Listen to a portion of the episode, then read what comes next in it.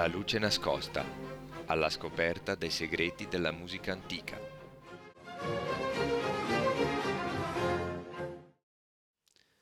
Buongiorno e ben ritrovati ad una nuova puntata della luce nascosta. Io sono Tony Spinetta della Chiave e qui con me dagli studi di Leccio 51, come sempre, c'è la nostra Madame Sibilla. Buongiorno e buona domenica a tutti. Dopo avervi parlato nel corso della scorsa stagione del mondo della musica barocca nel suo contesto storico, quest'anno abbiamo deciso di indagare i segreti della musica antica dando la parola a coloro che vivono da vicino questo mondo, poiché ne hanno fatto il proprio lavoro. Nelle prime tre puntate di questa stagione abbiamo parlato con musicisti che a vario titolo hanno fatto luce su alcuni aspetti della loro professione, sia da un punto di vista artistico che pratico. Quest'anno avremo modo di parlare anche con altri personaggi che fanno parte di questo mondo per avere una visione più completa grazie ai vari punti di vista. Attualmente si parla molto di come le tecnologie stiano cambiando le nostre vite e le nostre abitudini, anche nei loro aspetti più quotidiani. Anche il fruire della musica è un piacere che ha cambiato abito in maniera repentina negli ultimi anni. Il mondo della musica antica ovviamente non ne è indenne e allora vogliamo oggi approfondire gli aspetti legati alla comunicazione che riguardano le produzioni artistiche in questo campo. Il nostro ospite di oggi è Donatella Buratti, alla quale chiedo subito di presentarsi al nostro pubblico e di spiegarci brevemente in cosa consiste il suo lavoro. Buongiorno, buongiorno agli ascoltatori. Sono Donatella Buratti e voglio ringraziare per permettermi di accendere la mia luce nascosta. Si tratta di una luce spesso ignorata dai più, ma è una luce che permette a tanti dischi di essere visti prima di essere ascoltati. Il mio lavoro è quello dell'addetto alle pubbliche relazioni all'ufficio stampa. Lavoro per far uscire dall'ombra i dischi di tantissimi artisti, spesso già molto noti, ma altre volte ancora poco conosciuti perché sono giovani e stanno muovendo i primi passi nel complesso universo delle registrazioni discografiche. Ma che lavoro fa un addetto stampa? In breve, è la persona che per conto del suo cliente gestisce i rapporti con i giornalisti, con le redazioni delle riviste, dei quotidiani, delle radio e delle televisioni. Nel mio caso i clienti sono le etichette discografiche oppure quei musicisti che vogliono fare conoscere i loro ultimi dischi oppure le tournée concertistiche, tanto per fare qualche esempio. L'addetto stampa contribuisce quindi a far conoscere le novità discografiche, quei dischi che da sempre permettono non solo di conoscere nuovi interpreti, ma anche repertori inesplorati e mai incisi, oppure compositori poco noti perché magari operavano all'ombra di musicisti molto più famosi di loro e molto più ricercati. A questo proposito voglio farvi l'esempio eh, di Antonio Vandini, un violoncellista eh, che lavorava all'ospedale della Pietà di Venezia tra il 1720 e il 1721, un periodo durante il quale lavorava all'ospedale della Pietà di Venezia anche il molto più famoso Antonio Vivaldi. L'ascolto che voglio proporvi è la sonata in La minore appunto di Antonio Vandini nell'esecuzione del violoncellista Gaetano Nasillo accompagnato dal violoncello di Sara Bennici e Anna Fontana al clavicembalo. Si tratta di una registrazione dell'etichetta Arcana dal titolo Sonate veneziane per violoncello sotto l'ombra di Vivaldi.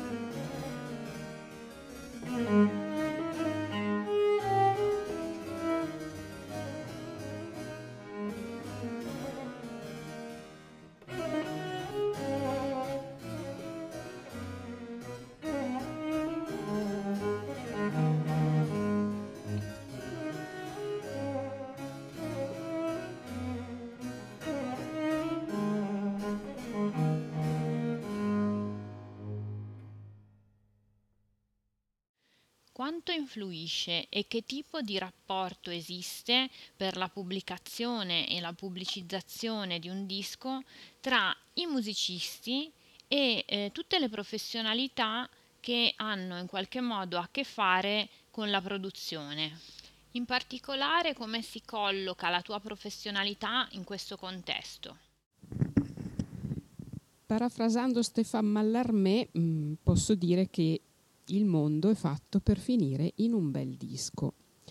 Nel trascendere la musica, il disco diventa testimone del saper fare di molteplici professionalità, mm, quella del musicista per prima, il quale tramanda la tecnica esecutiva, quella dell'ingegnere del suono che cerca eh, di produrre il suono migliore per poter rispettare la partitura quella del musicologo che scrive il libretto per collocare la musica nel giusto contesto storico in cui fu scritta, quella del designer che disegna la copertina per illustrare con il linguaggio delle immagini il contenuto del disco, infine quello della casa editrice che mette sul mercato il disco.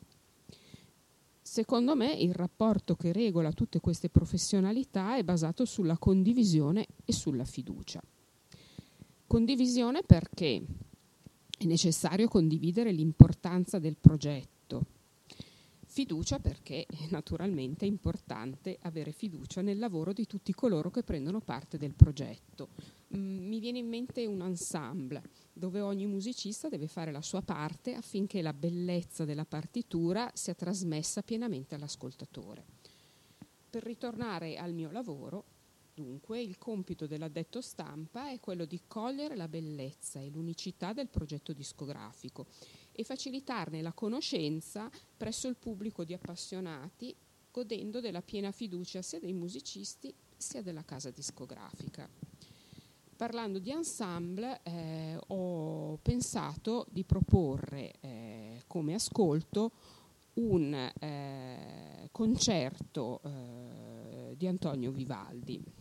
Si tratta del concerto in Si bemolle maggiore RV 367, mm, un movimento allegro, nell'interpretazione di Alessandro Tampieri al violino, accompagnato dall'Accademia Bizantina diretta da Ottavio D'Antone. Si tratta di un disco eh, pubblicato dall'etichetta Naive che ehm, fa parte della collana eh, Vivaldi Edition ed è il settimo volume eh, dei concerti per violino. E il titolo mh, mm, di questo concerto è Per il castello.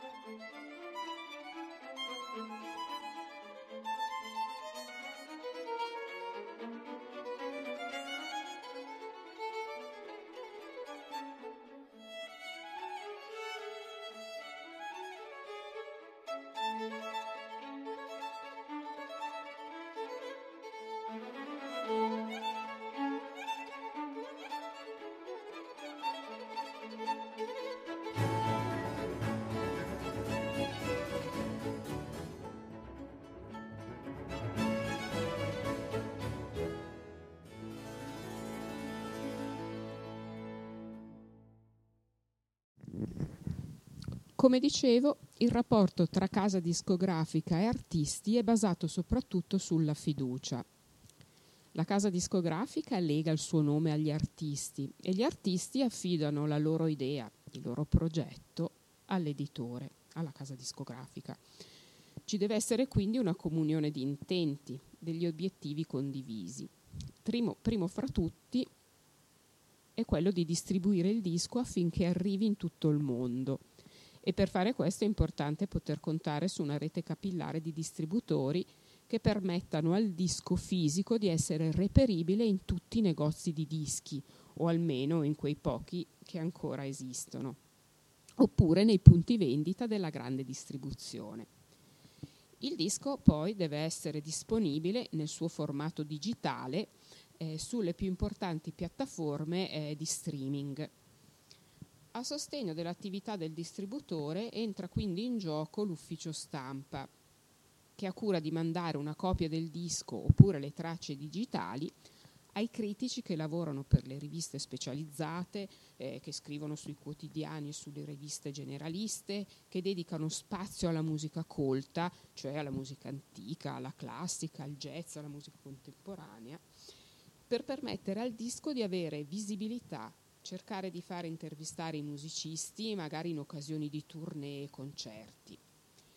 È necessario naturalmente mandare il disco anche alle radio che rappresentano fortunatamente un importante mezzo per far conoscere le novità discografiche, magari proponendo l'ascolto di progetti particolari.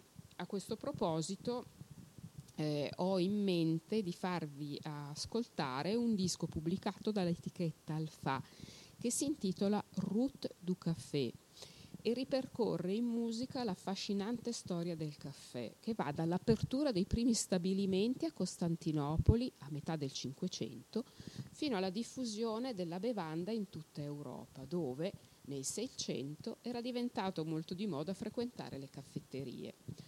Al caffè alcuni compositori dedicarono una cantata, come ad esempio Bach, mentre altri intitolarono al caffè alcuni brani, come Marin Marais, per esempio.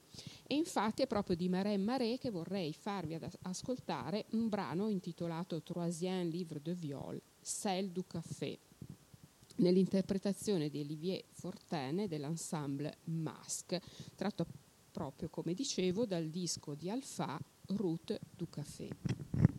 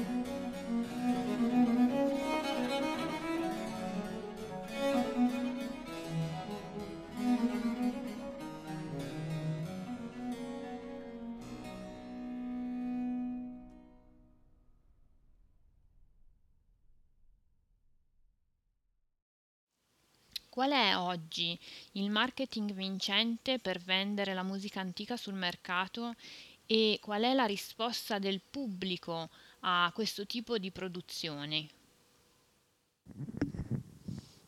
Per prima cosa va detto che diventa sempre più difficile vendere musica.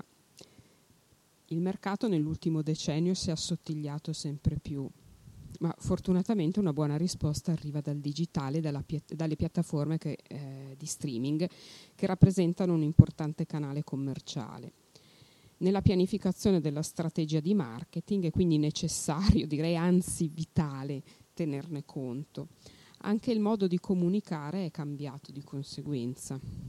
Bisogna infatti fare attenzione ai contenuti, alla lunghezza delle informazioni scritte che devono essere fruibili a un pubblico sempre più frettoloso e bombardato da migliaia di messaggi e proposte.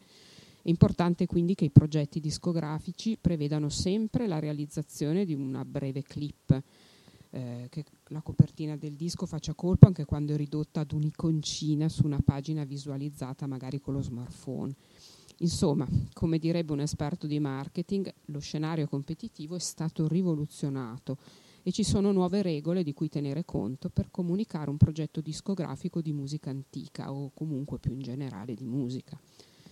Ma la bontà del progetto è la caratteristica fondamentale da cui non si può prescindere. Il pubblico cerca la qualità, eh, cerca l'originalità ed è sempre più attratto da progetti innovativi che propongono percorsi di ascolto nuovi, che mettono a confronto culture differenti, ehm, che mettono sotto una luce nuova compositori molto conosciuti e fanno ehm, conoscere compositori che il tempo ha confinato nel dimenticatoio.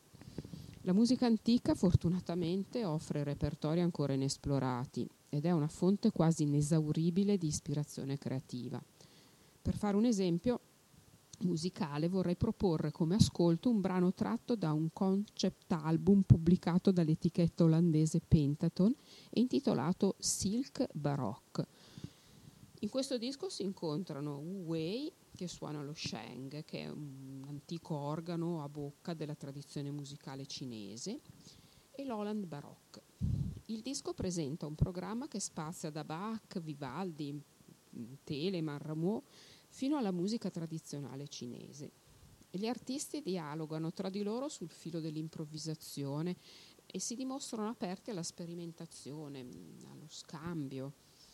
Eh, in ascolto vorrei proporvi eh, di Jean-Marie Leclerc eh, La gavotta dalla sonata per violino in sol maggiore, opera 1, numero 8, eh, dove eh, Wei suona lo Sheng ed è accompagnato dall'Holland Baroque. Come dicevo è un disco della Pentaton dal titolo Silk Baroque.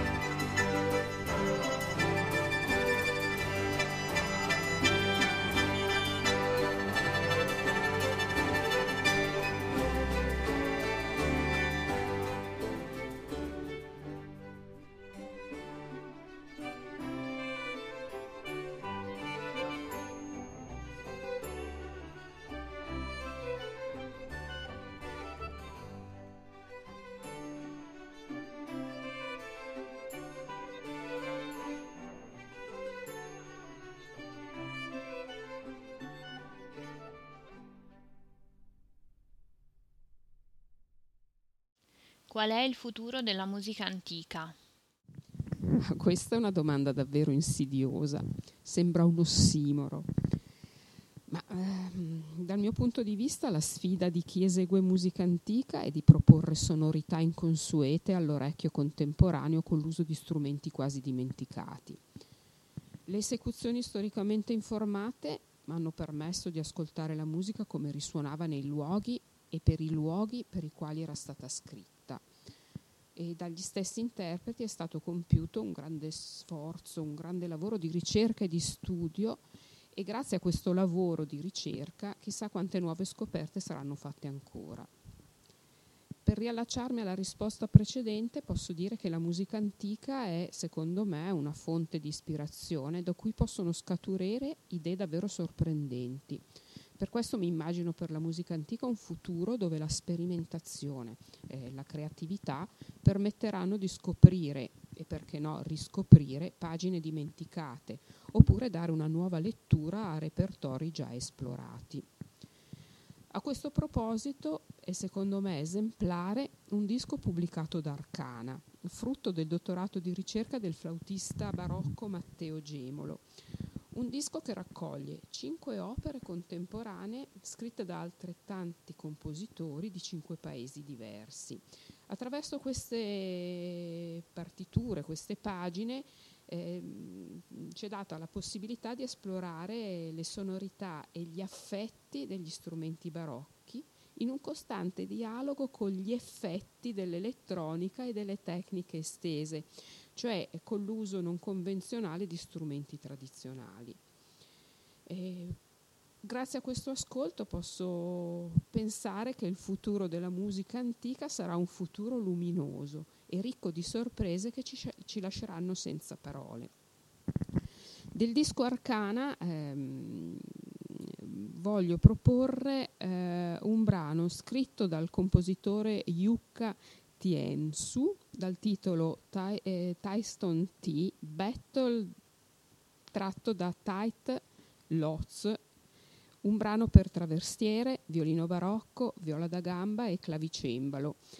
Eh, nell'interpretazione di Matteo Gemolo al traversiere, di Patrizio Germone al violino barocco, di Myron Andres alla viola da gamba e di Lisa Coquenda Schweiger al clavicembalo. Il disco ha un titolo particolare, si chiama infatti Affect is no crime, New Music for the Instruments. Come dicevo, un disco arcano.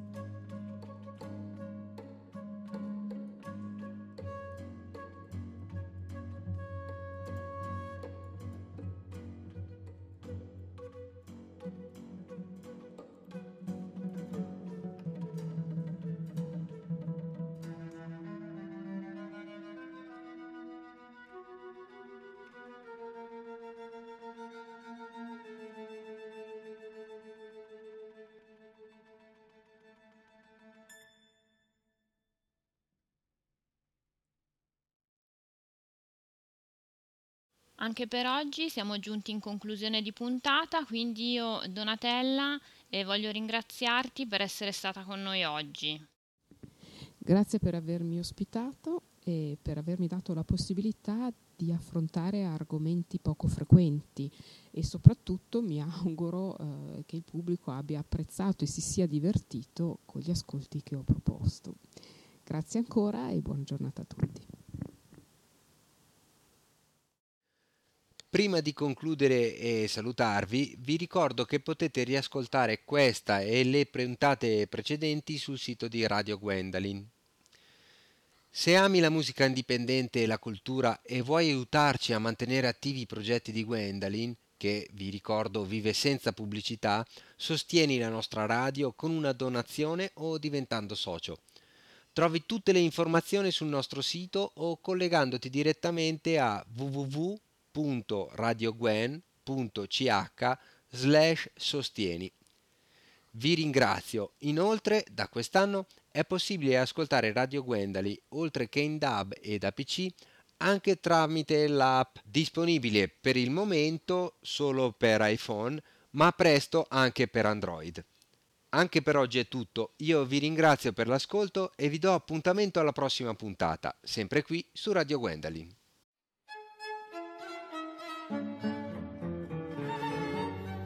Dagli studi di Lecce 51, in esclusiva per Radio Gwendalin, avete ascoltato La luce nascosta, alla scoperta dei segreti della musica antica. In studio Tony Spinetta della Chiave, redazione ed editing Madame Sibilla. Si ringraziano Mr. Henry e Radio Gwendalin. Alla prossima puntata.